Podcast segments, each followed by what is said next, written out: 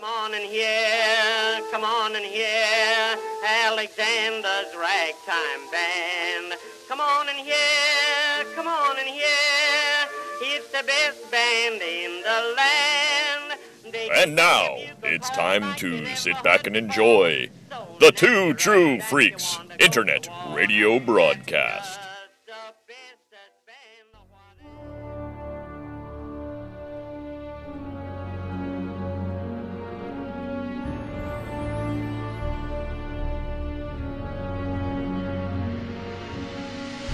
Mr. Scott, shall we give the Enterprise a proper shakedown? I would say it's time for that, sir. Aye.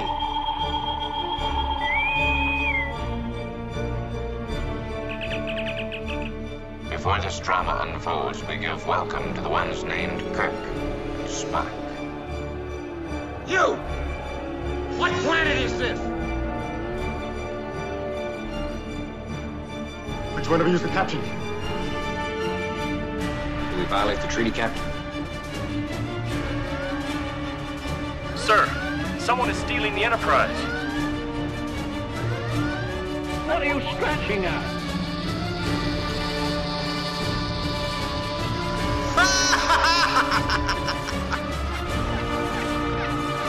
Humans make illogical decisions. Destruct sequence completed and engaged. Yes, I found Mr. Spock! I'm talking to Mr. Spock, you understand?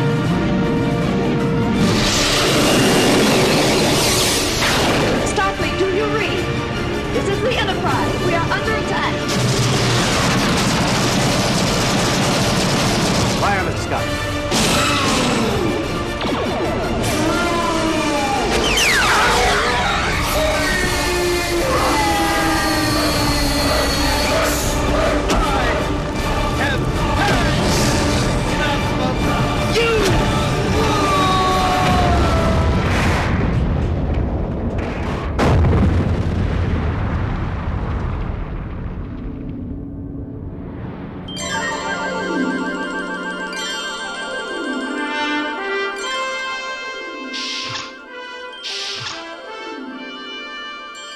And welcome to Two True Freaks.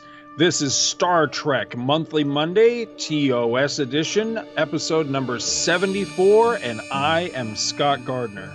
And I'm just anywhere. Hi. I got. I'm, I'm, Somebody out I'm a little excited What? to be back. Yeah, I was just going to say somebody out there in listener land has just shit a complete brick when this episode uh, loaded up to the feed because they're like, "Oh my god, not only are they back, but it's it's a normal episode. It's a regular episode." Yes, it is. Yeah, there's Hello, been so, there's we're been back. A, there's been a few Star Trek Monthly Mondays, but they've been like us goofing around in Paul's backyard, acting out of muck time, and Right. ta- talking about like shows that you haven't even seen and stuff. But no, now we're doing episodes again, baby. Kirk, You know Kirk that one that episodes. that one you just referenced at Amok Time. I was just looking at the date on that on the feed, and that that's like a that's like two and a half years ago. Can Yeah. you believe that? I, That's I remember nuts. editing that in the lobby of the of the hotel. you know the day the day we uh, recorded that. That's that's just insane that it's been that long. Well, what have we been up to in the meantime? I mean, we've recorded a little bit, you know, here and there, as you say, little specials and such. But uh, wow, what a uh, what a roller coaster ride in the meantime. But you know, that could be an entirely that could be a show of its own. I don't even know if we want to head down that particular rabbit hole at this Down- time. I think we down should that just particular into this. Captain's log, yeah. right? Yeah, exactly. Maybe we might Maybe want to that's- delete that captain's log. that might be a subject for another time. I'm uh, I don't know about you, I am itching to talk some Star Trek. So uh, what do we got for this time? Oh, we got a, a brand new, brand new to Star Trek Monthly Monday episode of Star Trek. What's funny is you and I thought we only had like four or five episodes of the original series left, but no, we got what seventeen of them or so. Well, after this one, it'll be 17. Yeah, eight, 18 altogether before doing this one. It'll be 17 after we uh, finish yakking about this one. So, yeah. Well, this one, besides the whole missing captain's log, this might be the one that took the wind out of uh, Star Trek Monthly Monday when it came up on the old uh, random generator computer.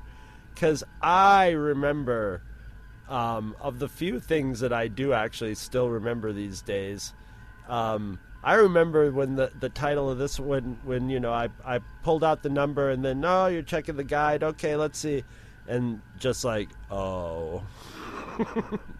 Well you know it, it's funny that you should mention that because I remember I can't remember if I want to say it was a a private message I think. I think it was a, a Facebook private message and I'm not even sure these days who it was from because this goes back a ways. But right around the time that our unintended monster hiatus began, I got a, a private message from a, a, faithful listener, basically politely taking me to task on the fact that my, um, I'm trying to remember how it was put, but my my waning interest was starting to come through in the episodes, which was something that I was had been fighting for a long time. You know what I mean? Kind of kind of fighting, acknowledging that it was actually happening. You know, and really hoping that it wasn't re- being reflected in the episodes that my interest was beginning to wane. Um, there was a lot of stuff going on, and again, we, you know, maybe we could do this in a future episode. You know, the reasons, you know, what what happened in the hiatus period and all that.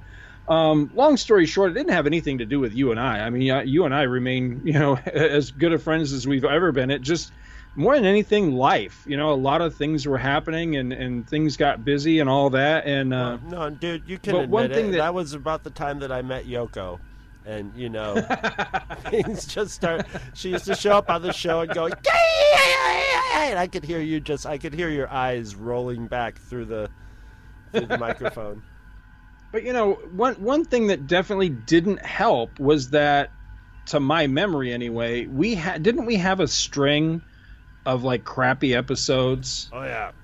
And then this one came up, as, as you say, just like the death blow. it, it was. It really was. At that point, I was just like, God, I am tired of this. Plus, um, as you know, Plus, again, I was all excited about it. So you were just getting crushed. I'm going, yeah, I'm going, Alexander. Oh, we haven't well, even named the, the episode that, that almost killed Scott Gardner, and that is Plato's redheaded ch- stepchildren. well, weren't we still? I, I'm trying to remember if we were still doing the comics at the time, and the comics weren't helping either because no. the comics that started so strong had become a real slog by that point. And both the, the, the, both the Conan jokes are getting TNG. old. Yeah, the Conan right. jokes are getting old, and I remember the TNG ones were slightly better than the than the TOS ones, but they were just they the, the comics themselves were kind of in a rut, you know, and we probably as soon as they got in a rut, we should have probably gone just like oh well, so much for those. Let's find something that Peter David wrote or something. right. you know, yeah. or exactly. John, or John Byrne wrote, and go have some fun. But you know. So it, it was a it was a combination of factors, but uh, warp factors.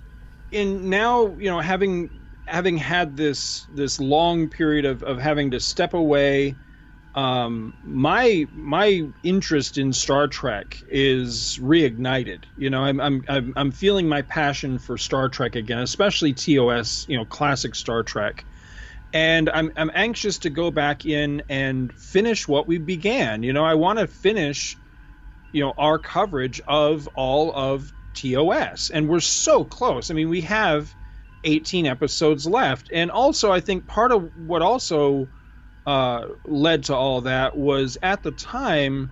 I think you and I both believed, as you say, that there weren't that many episodes left for us to cover, but that pretty much everything that was left to, for us to cover was crap. You know, like the like we'd done all the really good episodes, and that's not really true. Looking down the list here, I mean, there's there's a couple of clunkers, but for the most part, it, it, there's still some really there's good classic episodes. Yeah, yeah, there's there is. There's fun. some really good stuff in there. So yeah, I mean, it really has refueled my my interest for doing this show and and talking about Star Trek, which is you know something that I really enjoy doing, and I think that that you know that step away, that renewed interest, and, and all of that, my my you know refound enthusiasm it, it really has uh, helped with this particular episode because I was not looking forward to this one at all. But because it was just so much fun after all this time to sit down and watch and review a classic episode, be it one that I used to love or one that I used to hate, knowing that I was going to be sitting down with you again to talk about it, it helped, you know. So I'm I'm really looking forward to this episode, despite. I'm not you know, going to say this is that- a, a good episode, but I enjoy the hell out of this episode, and as will, as I'll explain later. That's that's the thing. I ended up really enjoying it. Is it a good episode? No. Uh-uh. But I ended up, despite all that, still having a blast watching it. And this review would be so different had we done it the very next month. You know, way back when when we it would have a diff- it. it would have a different dynamic. It would probably be me mostly like dancing around and laughing and sort of mocking you, and you'd going, "Oh Jesus, come on!" oh, for Christ's sakes! I gotta say, in the last episode that we put out, which was this, the Star Wars uh, Monthly Monday State of the Star Wars Universe, you had one of the greatest, just like weight of the world Scott Gardner. Oh, for Christ's sakes! in it, it just stopped me in the middle of editing to just pause it and just laugh and just go, "Oh yes." That's the stuff. Well, how about a synopsis on this one? Oh, it's all you, baby. No, you have the TOS. Oh, you're right. You're right. I was gonna say, don't don't don't don't you. you were you were the one looking forward to this one. I have the TNG, which I'm looking forward just to my synopsis because it's it's biting. Well, let me take a little drink here. But ever, even though I didn't remember that I wrote the synopsis just now, I am proud of my synopsis too. Plato's Stepchildren Synopsis by Chris Honeywell. The Enterprise is forced into orbit of the planet of the leftover Roman sets. The leader of the Platonians got himself a boo boo and needs a doctor to fix him. Uh, his he's got a little scratch on his knee, and turns out the crew has run into some eugenics loving descendants of actual humans who have developed psychic powers and immortality and who are frankly real pricks. Like pick on a midget kind of pricks. Um, after uh, after they cure their leader, they decide McCoy is a keeper, which triggers Kirk into full Kirk Protocol 15 Blue total resistance. That means there will be all kinds of psychic controlled action tomfoolery. We're talking singing, dancing, dwarf tumbling, rodeo rides, lip mashing kisses, and the Mexican hat dance around Shatner's hairpiece. and now, let the revels begin! Rakikakex! Rakikakex! You see, I remember this as one when you, me, and Randy would get together. It was like rolling on the floor with tears because, I mean, let's face it, this isn't just a Kirkorama. Everybody gets to play Shatner in this one. just about everybody gets. My theory is when they handed out the scripts to everybody, and you know, you had the cast and crew have been together for three years, they know each other. All the other actors and actresses involved were really good, and they probably read this terrible script, which had good ideas in it, but it was it's just I think that's the weakest point. The direction of it is kind of crappy too, but it's serviceable. But the, the, the, the script is just crappy, and uh, and I think all the actors got together and just decided, let's take the responsibility and grab ourselves an extra piece of scenery and chew extra hard. Everybody's chewing to their full capacity in this one, and it's what saves the episode from being, you know, just terrible. and not being just terrible and hilarious.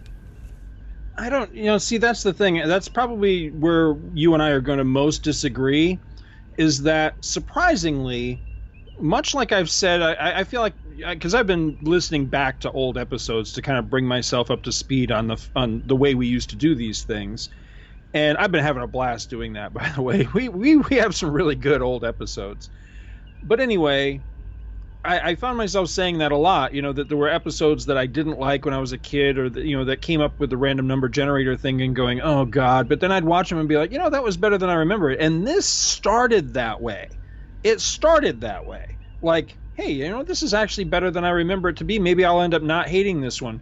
But the problem is, is that it has a pretty, at least for my sensibilities, has a pretty clear shark jumping point in it, which is when Alexander rides Kirk and he's doing the.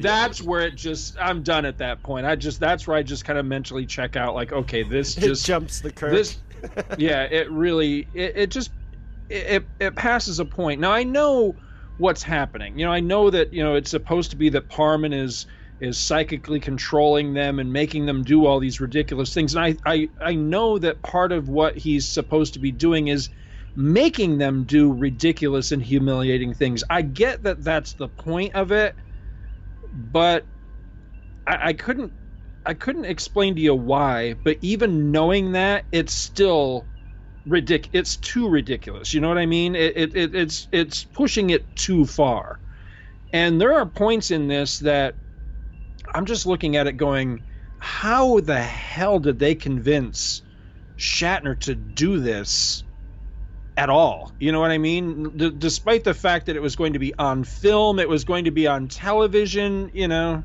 no they were probably given shatner tranquilizers to get him not to do stuff i could see like See, I totally see Shatner and it's like Shatner and um, and Nimoy especially, and I imagine it, uh, pretty much everybody in those times. You you usually had a history on the stage, you know, and right. this this was a, th- this whole episode was the kind of thing you would do like in between seasons of plays. It would be like all right, now we're going to do an exercise. You're a horse and you're a midget riding a horse. Now go. And then you know, and you would be you would be doing these exaggerated motions because you would be acting for a whole, you know, for people who are 150 feet away possibly. So it's they basically it was just sort of like this actors workshop and you know in the actors workshop they say don't you know there's no wrong instinct you're you're just trying things out. So you know, go full force. And Shatner has no shame. You, know, given the opportunity to. Uh, I think Shatner just he just seems to always enjoy that being controlled by an outside and fighting, you know, the Kirk fighting and control from an outside entity. It happens so much and he has such a style of it that he's developed, you know, and so I don't know. I thought they were, you know, at this point they were probably like every show that they did was probably could be their last show because it was just in, you know, a, a sort of limbo of whether they're gonna keep going or not. So they were. I mean, when I read, if I read that script, I would be just like, we got to have fun with this or else this is to be just awful, you know, an awful experience. We might as well like have fun with it. And like the parts of it that like th- those parts really work. They don't work as far as being realistic or anything like that, but they work as pure entertainment value of of Shatner. I I I can't separate also as soon as Shatner just starts going, Yee! and you know, all I see is like this giant like Wizard of Oz Randy face, just like going, like sitting, and the three of us are like sitting in your room watching it on that old black and white TV, just like rolling on the floor. Like, I mean, it's just it's. It's all absurd. The only part where it gets really disturbing to me is where they're making them make out on the couches and um, yeah, and the the the and it's supposed to be. I mean, the guy who plays um, what is it, Parmen? It, basically, he looks like Malcolm McDowell when he was in that movie Caligula. You know, playing the like most evil, torturous Roman. You know, jaded to the world Roman emperor. So this is basically like Doctor Parmen's evil torture dungeon. And and Parmen isn't even the sickest one. His wife is the one he's doing it all for. She's the one sitting there going like, "Mmm, yummy, yummy. Yeah, I can't wait till they." Yeah, she's getting all yeah, she's getting all horned up through the whole episode. Oh, she sure is. And and at first you think, oh, she she's gonna fall for Kirk, but no, she's waiting for. She wants to see Kirk put a knife in Scott in Spock's head or something. She's a she's she's a sicko. he's he's doing it for her. You know, he's just like, I haven't gotten laid in 200 years, man. I got to get the you know, it's a perfect opportunity to get the wife in the mood. You know, they've gone they've gone 2,000 years past taking her out to dinner. You know, so yeah, so it's it's it's Well, that of, that raises an interesting question in this because I was trying to I was trying to follow follow the dialogue in the very beginning of this thing, and it's one of those things I always have problems with following a story when I'm like, you know, like not not just not all that interested to begin with, know, and I, I'm definitely wasn't interested to the point of like rewinding to hear it all again or whatever. But if I got this straight, correct me if I'm wrong. So these are basically ancient aliens that came down around the time of Plato, hung out in ancient Greece with these dudes, and then when they got bored, they, you know, they flitted off to the planet that they're at now, and they're just eternally living out ancient Greece. If I got this straight? Yeah, they they've they they took the ideas that they learned from Plato and are decided to live out the I guess it would be like the platonic ideal or something like that, you know. Right. So they're not humans from Earth. They are they are ancient aliens that You see, I didn't. hung I, out. I, I, I, I was unclear on that. I, I thought that they were just that they were, that they that they were Earth people who got developed more. But then again, how did they? How the hell did they get off Earth? So That's what I was going to know. ask. Yeah. So that's that's where I was a little bit confused in this because that that's how I took it was that they were they were ancient aliens that came down, hung out, you know, during old Greeky times, and then at, at some point got bored and just took off or whatever. But the the thing. I don't know. There's just a lot about that that's, that's just weird and doesn't make a lot of sense. The biggest thing is, all right, we've been in this territory before because there was uh, Who Mourns for Adonis, where they actually meet Apollo, the actual Greek god Apollo, or Roman god, or whatever the hell he is.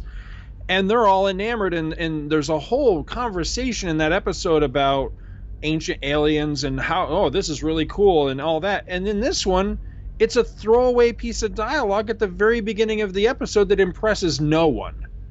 That these people actually mingled with humans during uh, ancient Greek times. Well, I And- honestly, I, I, I wouldn't be, I would not doubt it one bit if this show was written around the extra sets that they had laying around. So they're like, write something with this, with ancient Right. Roman, co- Greek Roman concept to it, and and and do that. Yeah, that's what I'm saying. There's there's good ideas in the story and in the concepts of it, but they're not they're not it, it, it, it it's like almost like a first draft where they were like, okay, well, Right. we'll shore that stuff up in the second and third draft of it when we finish it off, and then they were just like, ah, you know, why do we even have to bother?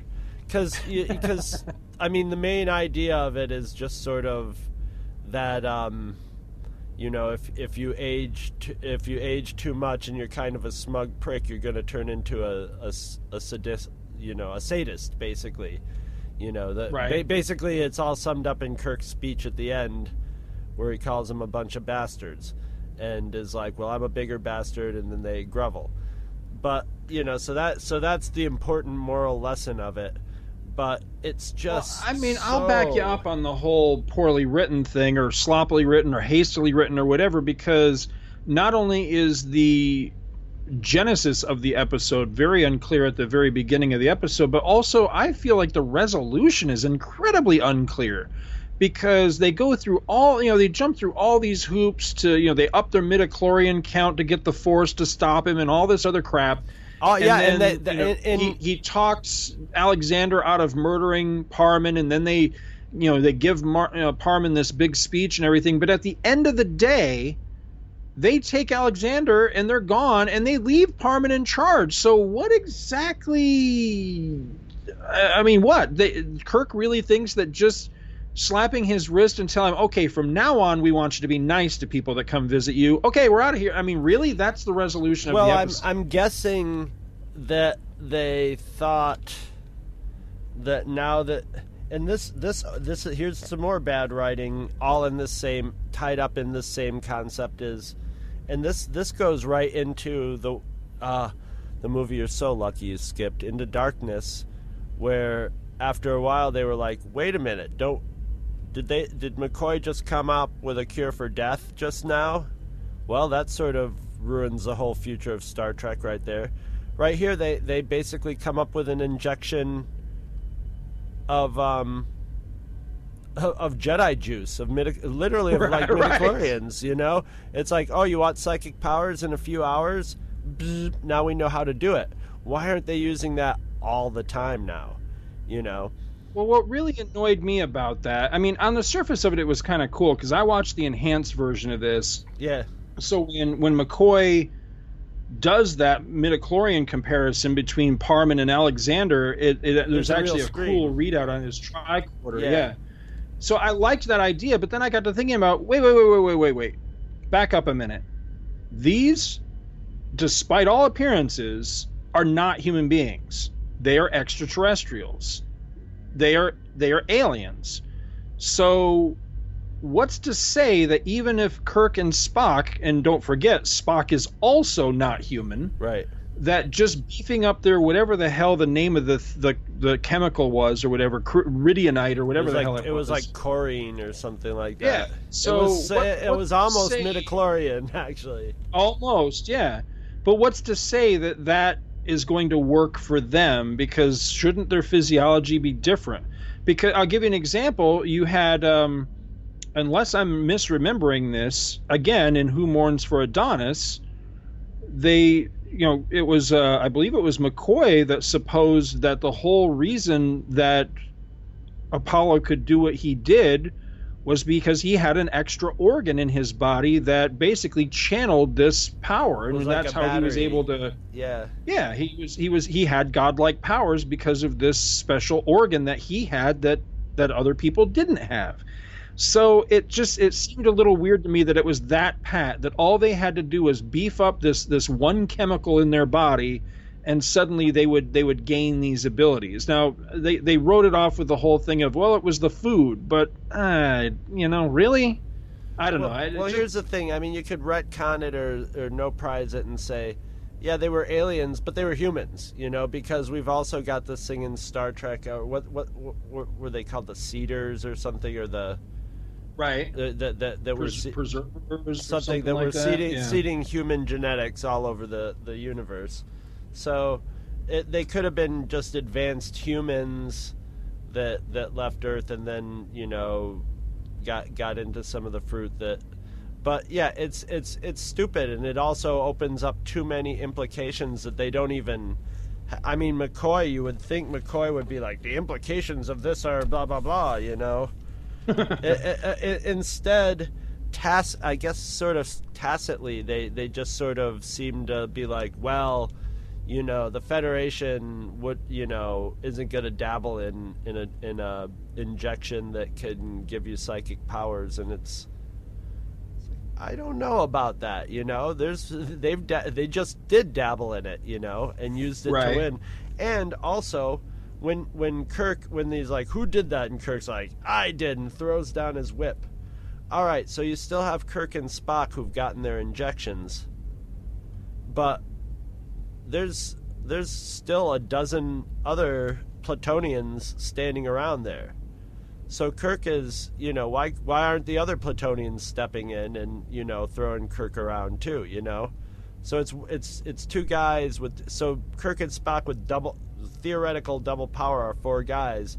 They're still outnumbered three to one with people who've been using those powers for two thousand years. So, but none of the other Platonians even try. You know.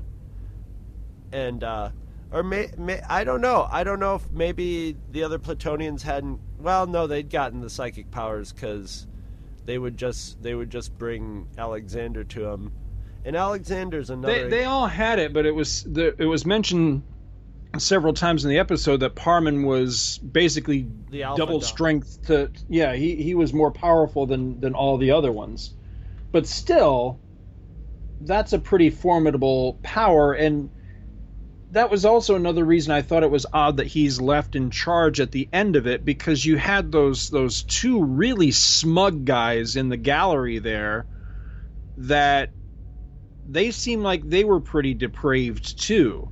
So it seems to me that it's it's not just Parmen, it's it's that all of them. society. They're all- So they're all like even that. if if Parmen, you know, he he takes this to heart and and really does change. He's one guy out of this society of of evil pricks that have been doing this for a couple of thousand years. I mean, are they really going to change? Well, I- that fast and that much that they're not just going to continue down the path that they're already on. Well, I don't know. I would think more like you would deal with it by putting that planet on the the Starfleet no go lot, you know, Yep. list of like, yeah, we don't go here because they're superpowered, godlike, sadistic killers who won't let you off their planet alive. But it's now, also what were they there Starfleet, so they for in the first place. I mean, other than than Parmen had called for a doctor. I mean, is, that what they're there for? He had he had gotten his, an infection because they'd be, grown so weak, and it was it was killing him. So they needed yeah they needed a doctor for the first time in two thousand years. So how? So was this first contact? With these guys, yes, this this was first this was first contact, and I and I imagine there's no Starfleet pro- there would be no Starfleet problem with it under like the Prime Directive or anything because right they were they, they were basically kidnapped. So it was the both of the but I, I just realized both of our Star Trek episodes are kidnapping stories.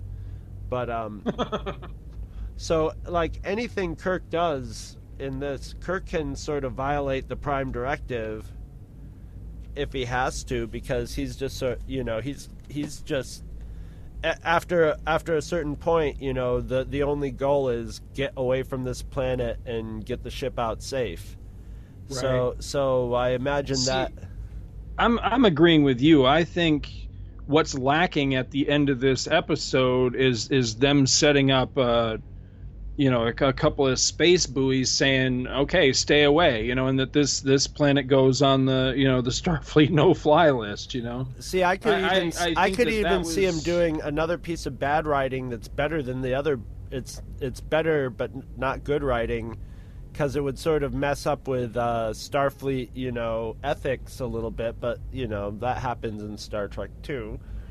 And I would have had Doctor McCoy be like, you know what I just discovered? I just discovered if we bathe this the the this this colony of people with this beam of this wavelength, it counteract it will counteract the effects of the fruit, and they'll be normal humans, and we can leave them to to be normal people now, and they can contemplate their mortality instead of how they're gonna you know while away eternity torturing people.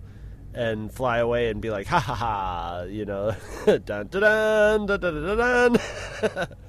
Yeah, you something. Parmen and your the rest of you you can live out the rest of you know the the your the rest of your you know 40 to six, 60 years as normal people get a taste of it or, or, or something like that but no they were just out of there that that once once the the story conflict was was resolved the writers were just like all right let's get out of here as fast as we can and maybe nobody will notice right I, I'm trying. Ah. I'm trying to think of my other. Uh, I only have one other real negative. It's another writing um, thing, and that's the character of Alexander, who I actually like Alexander, although he's a little too on the nose, you know. And that's that's that's part of the problem is you know you, you know he says stuff you know he has the whole thing like oh I thought you you meant that it was because I was a small person. He's twenty five hundred years old. Why would he be that childlike and like open? He would be a bitter, twisted, angry. even if he started out as a kind, gentle person. After living with these people and having them he would just be like either if we want to go dark thinking of ways to offen himself to to get out of it you know you'd think after like three or four hundred years you'd be like all right i've lived enough of this. You know this isn't going to end so or whatever or i'm going to take a bunch of these guys with me or something. He was just way too like in, innocent not he was a great character but the, and i never thought of it till i watched it now. I'm like i just don't think he was a very accurate character. I liked him. I like that they took i like that Kirk, i like that kirk at the end is just like alexander you're coming and you can see in his face that he's just like oh okay and he's just like yeah fuck you guys. I'm out of here. Screw you guys. I'm going home and it would have been great if they added him to the crew of the if it was like the next generation he would have been on the he would have been on the crew after that I would have loved to have seen a future episode where Kirk was using him as a footstool as he sat in his in his chair on the bridge.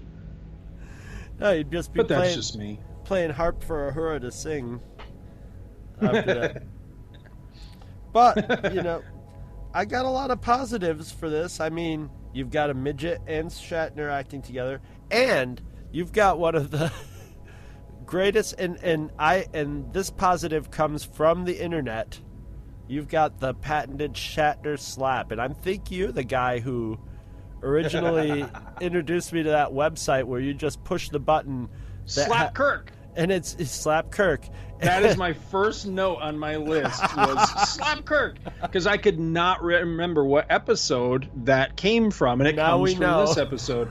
if you don't know what I'm talking about, listener, just do a Google search for slap Kirk and thank me later because you will have a blast. and you will thank game. him and you will thank him later because you will be playing that game for a while before you realize that you really should have gone to bed and and it's great because when when you're watching it on the show like when you're when you're watching when when I'm like watching the slap thing going man they engineered this great because you're whacking the hell out of him and the music is soaring and like and stuff like that. But no, that's what the music was doing in it. So like just the clips that they did does that naturally in the Slap Kirk algorithm or whatever. It- it- whatever it is, it's one of those internet magic things that is a, a time waster that is worth wasting your time on. And and here's the origin. So that that that um I don't know if this is a good one. This is just an observation, but uh I wonder if Slapkirk works on iPads. I imagine it does. Let's find out.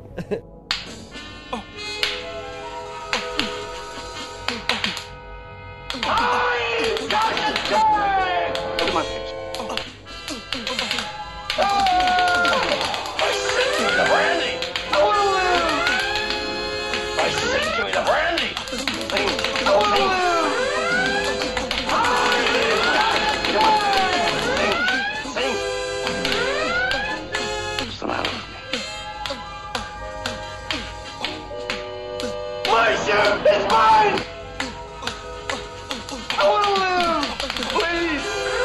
Oh, you know what I love the most about this episode?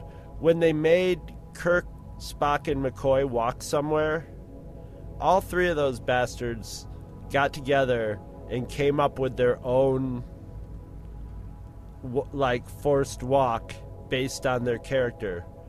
McCoy's like the weakest one, so he just sort of lurches ahead. Kirk Kirk does his Shatner thing where he just like twists his body and like does like a sort of like crab walky sort of thing. And Spock would have bursts of where he could hold back for a few seconds and then would surge forward and then stop and fight and surge forward and that's how they always did it. So I thought it was kind of neat that each character had its their own, you know, way of their own special way of walking. under duress. But and also when they when they um when they beamed down Nurse Chapel in that outfit, didn't she look very much like her character in uh, Next Generation of Deanna Troi's Yeah. mom? Yeah, she did. And it was it was just a nice little little preview to Deanna Troi's. I forgot that Chapel and Spock ever kissed. I can't believe I forgot that, but they do in this episode, and I, I was kind of like, oh wow, all right, she actually, she actually did get it on with Spock just a little bit in an episode because I I thought that never happened. And and she actually even cops to like you know I've always wanted this to happen but not like this, which I thought was that, that both of them like having their little things of dialogue, you know, as as they get closer to each other. I understand what the writer was doing. It's like there's a horrible tension there, you know, a forced, you know, it's it's almost like rape basically for both of Right. them involved. That basically that's what the whole show is. You're you're being con- you know you're be- you're not under your own control, and uh, so they're awkwardly talking, but it's just so it's like out of a bad like romance comic, you know, thought balloon type of dialogue. It's just terrible. And I mean, it's great. It's great when they find. Well, you know, the actually the the Spock and Nurse Chapel one is really uncomfortable, but you know, of course, it's it's it's hysterical, awkward, and historical when Kirk actually, and it's it's said this is the first interracial kiss on TV. I, I don't know about movies or anything like that, but on TV, so it was kind of a big deal. But it was like not a real kiss, you know. Kirk isn't really laying laying lips on Uhura. He's there, you know. It's like some, to basically somebody grabbed their heads and went, "Hey, man," which is how Kirk usually kisses anyway. So Right. it wasn't too far off out of his wheelhouse. But it's just weird that that, that historical kiss was like, it, you know, they didn't really want to kiss, but there it is. History's made. Let's see. I got all kinds of notes on this one here. Um, oh, we we didn't mention at the beginning of this the original air date on this one. Care to venture a guess? 66? Nope. November 22nd, 1968. This is a, a third season episode, late in the third season, I think. I was alive. Mid to late in the third season. So, yeah. Yeah, we were each just a, just a few months old at this point. Yeah, if I saw it, I don't remember. Yeah, see, you remember this one way different as as far as like us watching it. You remember this one way different than I do because my my my memories of this were were not fond memories, and it usually you know came down to oh god, this one. You want to go outside and play? You know, I just I don't remember really watching this one a lot because I I just never liked this one as a kid. But like I say, it wasn't it wasn't as awful as I remembered it to be. It, it oh, I remember some, you, me, and Randy. qualities. You, me, and Randy always used to sing "Bitter Dregs." Now, I learned something today in doing a little bit of homework on this episode that not only does Nimoy sing that song, that is actually him singing, he wrote that song, which I thought was kind of interesting. Although I really wish he'd gone with If I Had a Hammer. But anyway. All over Um, this land.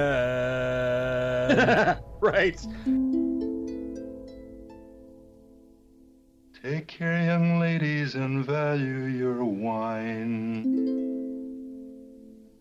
Be watchful of young men in their velvet prime. Deeply they'll swallow from your finest kegs. Then swiftly be gone, leaving bitter dregs. Ah, bitter dregs. With smiling words and tender touch, man offers little and asks for so much. He loves in the breathless excitement of night, then leaves with your treasure in cold morning light. Ah, in cold morning light.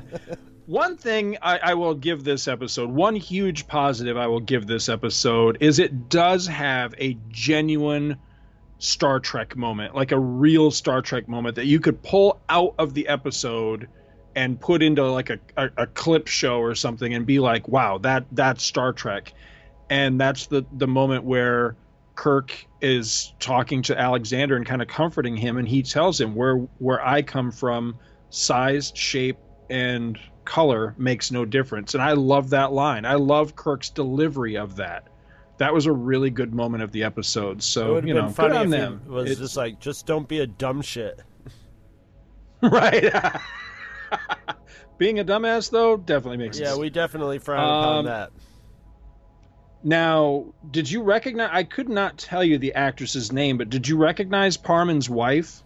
I recognize her face. Her face was very familiar, and it may be from another Star Trek episode or from another sitcom at the time.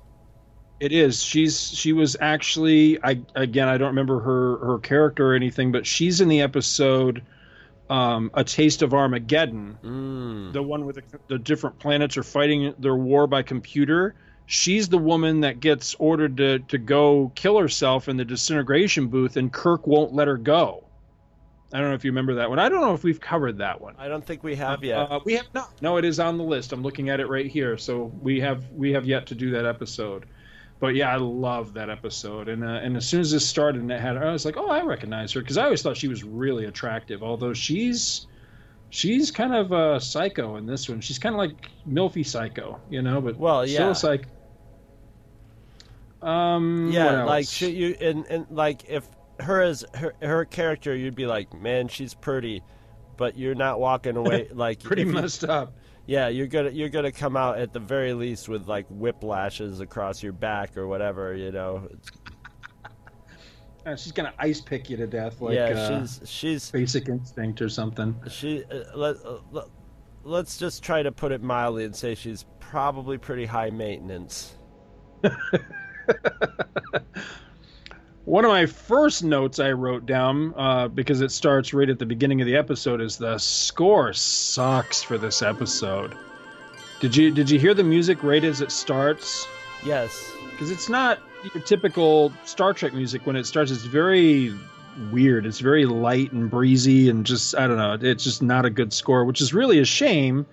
Because I found out today this is uh, Alexander's uh, Alexander Courage's last score for the series, and something I read said this is the last original score of the series, but I don't know that that's really true because looking at that awesome box set that uh, La La Land put out not too long ago, there's other tracks beyond this for other you know for other episodes. And usually if if they're recycling music from other episodes then they don't you know what i mean? There's there's not a score for every single episode on those discs because a lot of the episodes did recycle music.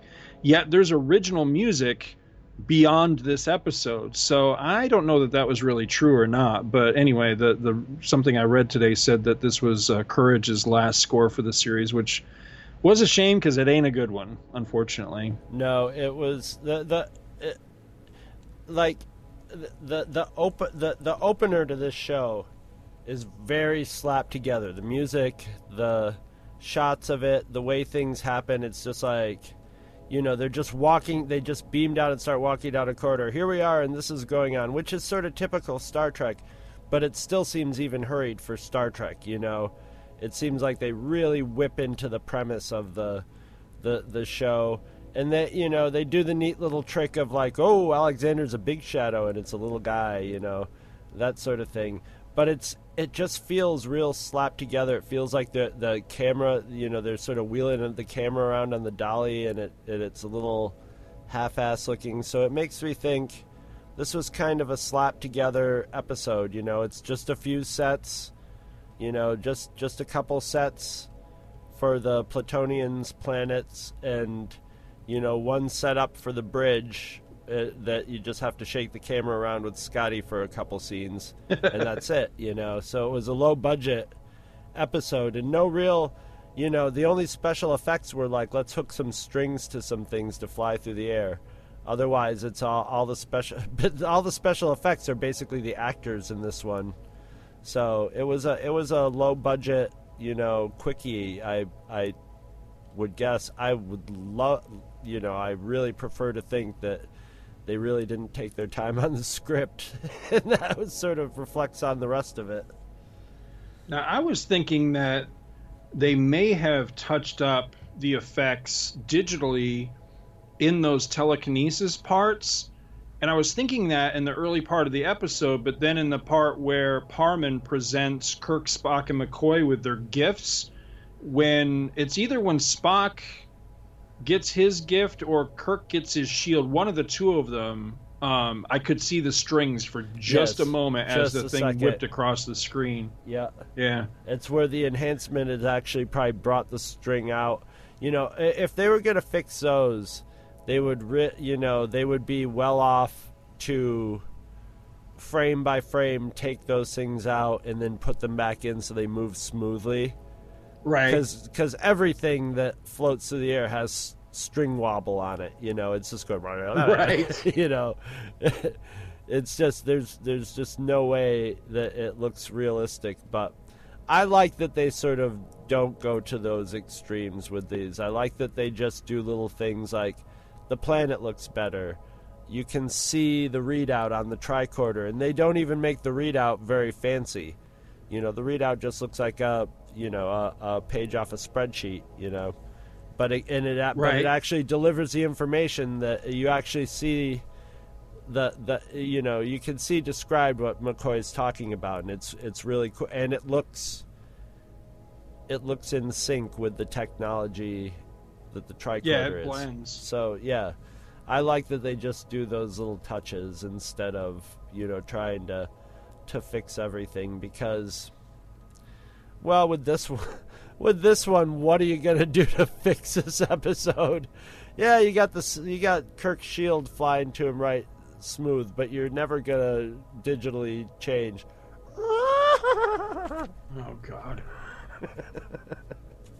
now, speaking of technology, correct me if I'm wrong, but we never see that the Planosians are or Platosians or whatever the hell they are that they're employing any technology. Correct? I mean, I they are living so. a. All right, so that begs the question. Now, their correct me if I'm wrong, but their their superpower is strictly telekinesis, right? Not telepathy. I, No, it's definitely not telepathy because they could have, if they could have read minds, there's, you know, Alexander wouldn't have gotten even nearly as close as he did Right, yeah, that that's true. So, what I want to know is if, if they're not employing any technology and they're not able to read minds, then how does that account for Spock's Mexican hat dance? And also, Parmen, in one point, actually says the phrase piece de resistance. Would either of those things have even been in existence at the time of Plato and ancient Greece? No, that's a good point. Yeah, no. So, well, the, the, yeah, I Mex- thought the Mexican hat dance. weird. I don't even know if that was actually a Mex. The Mexican. I think that was more of like, like when I see that dance, it's more. I think it's really. I just liked using the phrase Mexican hat dance around Kirk's. Right. Well, that's what it looks like to me. I mean, it just needs the which I would love to dub in. Yeah, I would I- love to do a a, re, a fan edit of this and actually dub in Mexican music for for Spock when he's doing his dance. I think it was more, and this is still this doesn't negate your your complaint at all because it's still from a later time period. It's from even from the same time period. I think it's more like um, the the Spanish bullfighter. You know, the dance he'll do with the one arm up in the air. Where he, he just sort of dances around, he'll have a rose in his teeth. you know, you always see yeah, it's uh, always like they're always in the trailer park art like that, the trailer park wall hangings and stuff like that. The Toreador, that's what they're called. But that, that's what I think it was more like. But either either way, those are both something that they shouldn't have known about. And yeah, if they were psychic, it was something they could have pulled out of like Kirk's brain or something like that. But uh, yeah, it's hard to say. Maybe maybe they've captured other ships in the in the past and have like read their memory banks or something. But then that would beg the question of if it was Earth ships that they're getting Earth information on, why there isn't any other record of this planet or ships going miss or you know Kirk going, oh, this explains why you know the USS you know Dumbledore disappeared here you know six years ago or whatever. but yeah, no, that none of none of this stuff was thought through as enough to answer those questions. You know, the the answers are not hidden in this. The, we definitely didn't miss it in the in this in the story. They just didn't didn't bother. This this I mean this episode is just all about having these characters do these bizarre things. It's was it's Sulu a freak Chekov show. in this episode? I don't think so, unless he was just getting tossed around the bridge randomly. No, it was just the the main three, and then Uhura and Nurse Chapel. And Right. And Scotty had lines. Maybe Sulu had a line of like, "I don't know, sir," or something like that. But Yeah, I was trying to remember if I saw either of them on the bridge, and I don't remember. I don't think so, though. I think it was two scrubs. yeah, no, I, Well, the I, o- the only other. I'm sorry. I'm betting this one was towards the end of their budget. You know, Right. Toward the end of the season seasonal budget, and it was just like, yeah, maybe we don't have to pay Walter Koenig. But Gene Um, Roddenberry was like, other- "You got to get my girlfriend in a in a nice dress, and Uhura too, for and Nichelle for that matter." Well, were they together by that point? You think him I- and uh, I- Roddenberry, Barrett? the Rod, Roddenberry might have dorked both of them by that time. yeah, he probably had a he pro- fantasy an- episode for him. Yeah, no, yeah, he he yeah, exactly. Well, he lived that fantasy. I I, I know that he did hook he was he was sort of dating Nichelle Nichols and I think that's how she got on the show as he had dated her in the past and was like, "Oh, let's let's get her on." And then and then definitely he'd hooked up with with Nichelle or with uh, Majel Barrett by the third season. So yeah, so yeah, basically like Roddenberry was parading his harem out there in this episode. Well, I know that. I know that uh, Nichelle Nichols and Gene Roddenberry had a romantic relationship at some point, but was that pre the show or during so. the course of the? Oh, okay. I think I think that's how he knew. I think he'd known her before because, and I don't think they dated like seriously. I think they just sort of like hooked up and dated for a short period of time. You know, at at some point. But Hmm. Roddenberry seemed like he kind of got around a little bit. So who He was a knows? He- yeah, who knows? That might be why um, the actress who played Parmen's wife was in two episodes too. You know. Well, you never know. Well, the only other thing I had on this, uh, my last note was there was a moment in this episode where I'm like, I was going, no, no, no, no. Oh, come on, come on, really? And that's McCoy's little Batman utility belt moment where Kirk's just, they're just figuring out that the secret ingredient that was missing between like Parmen and the rest of the people and Alexander was that that one element that he was just not he, he didn't have as much of it in his system as they had in theirs.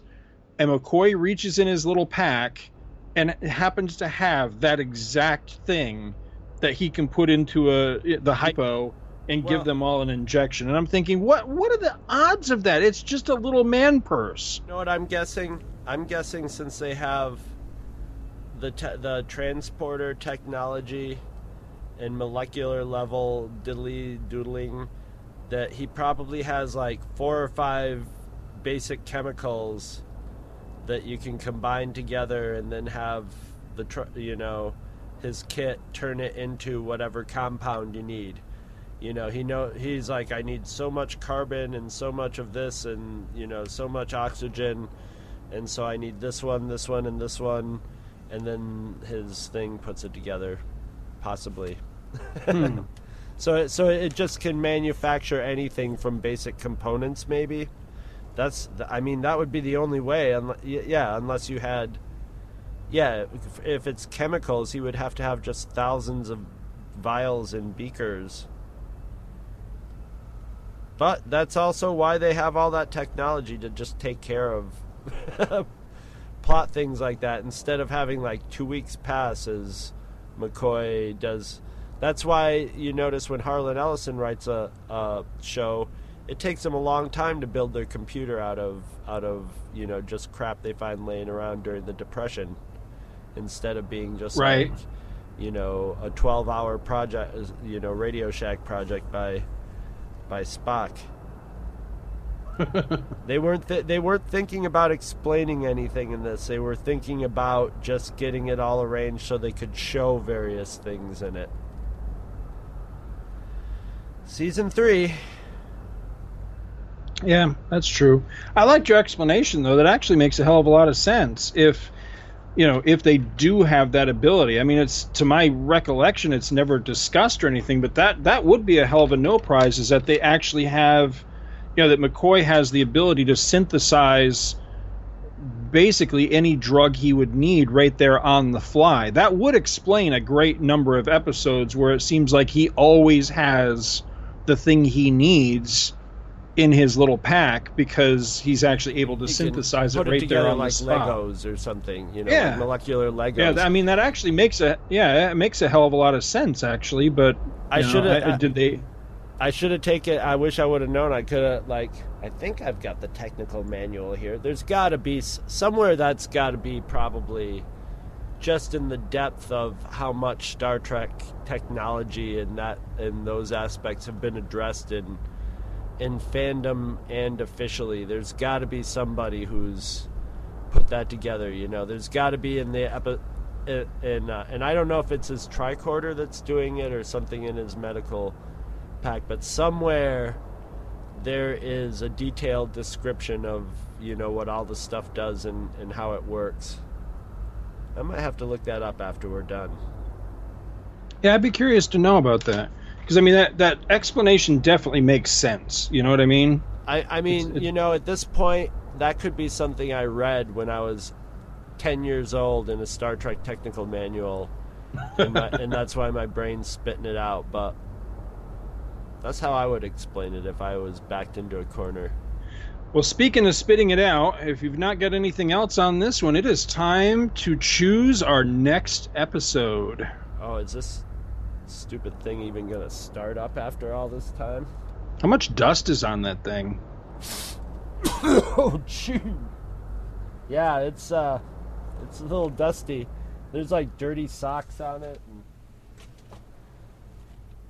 All right, let's. Whoa, there it goes. A little bit of greasy smoke, but it's running. All right, and I'm gonna hit a few buttons.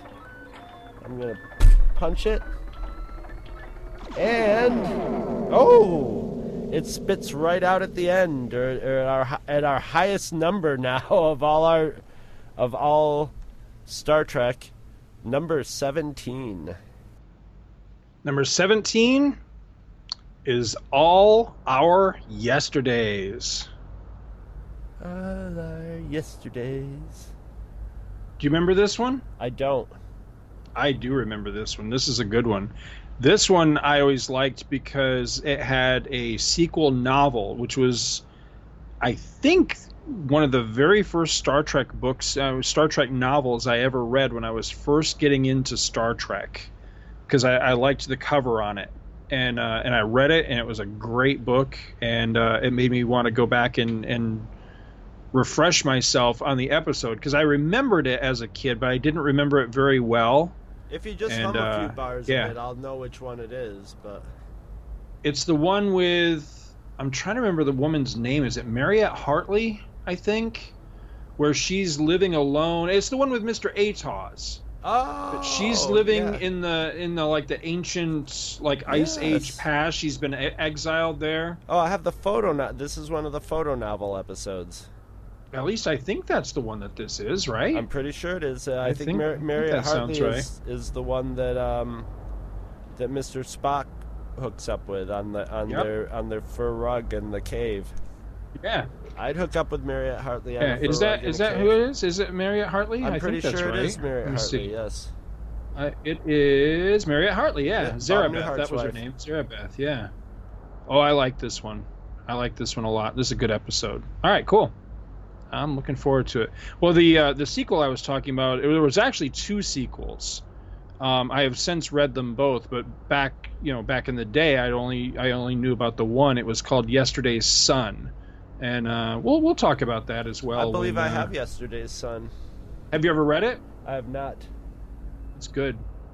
I think, I think there's a what do you call it? A, a um, not a photo novel. A um, ah, what do you call it? Audiobook. I think there's an audiobook for this, because I don't think I've ever actually read the sequel. The there's another one beyond this one called uh, um, Time for Yesterday.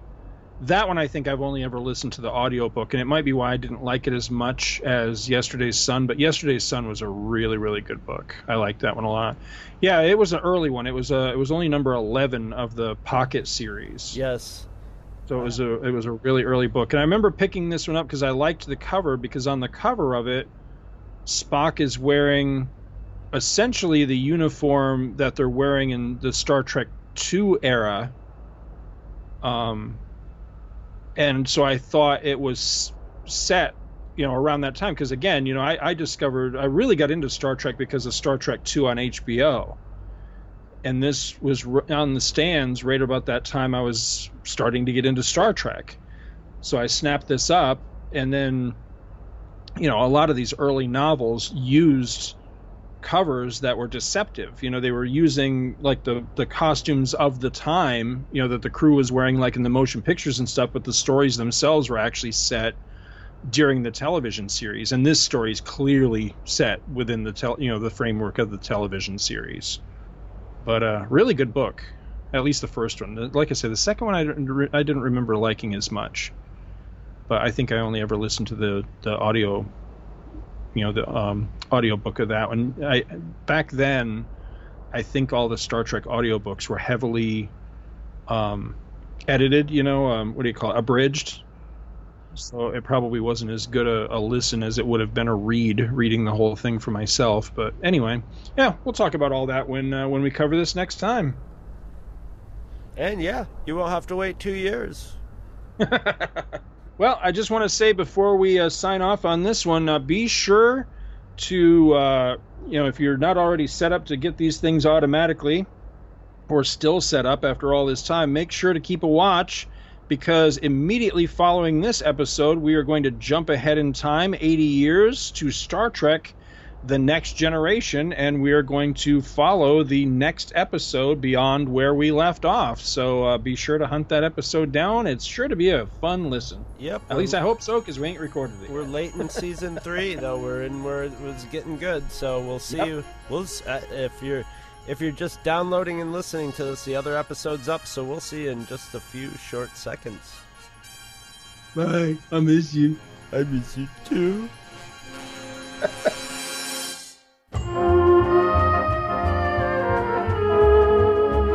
If you shop at Amazon.com, please consider using the link at twotruefreaks.com to shop there.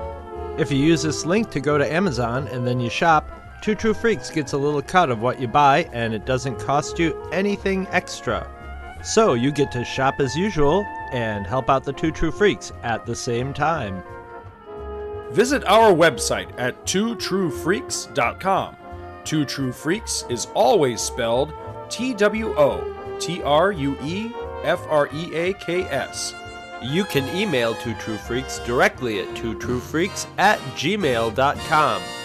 Two True Freaks and all of its excellent affiliates are available on iTunes, and you can choose to subscribe to either the entire network if you wish, or pick whichever individual shows you want to follow. We have so many shows to choose from, there's just bound to be one that appeals to your particular fandom. Just search Two True Freaks with an exclamation mark at the end, space, and the number two. You can find Two True Freaks on Facebook. Just search for Two True Freaks. If you ever leave your house and you actually have friends, why don't you tell them about Two True Freaks? If you've enjoyed our show, please, won't you take a moment to rate us on iTunes? That helps others find the show too. Thanks for listening. And join us every Monday for new episodes of Two True Freaks.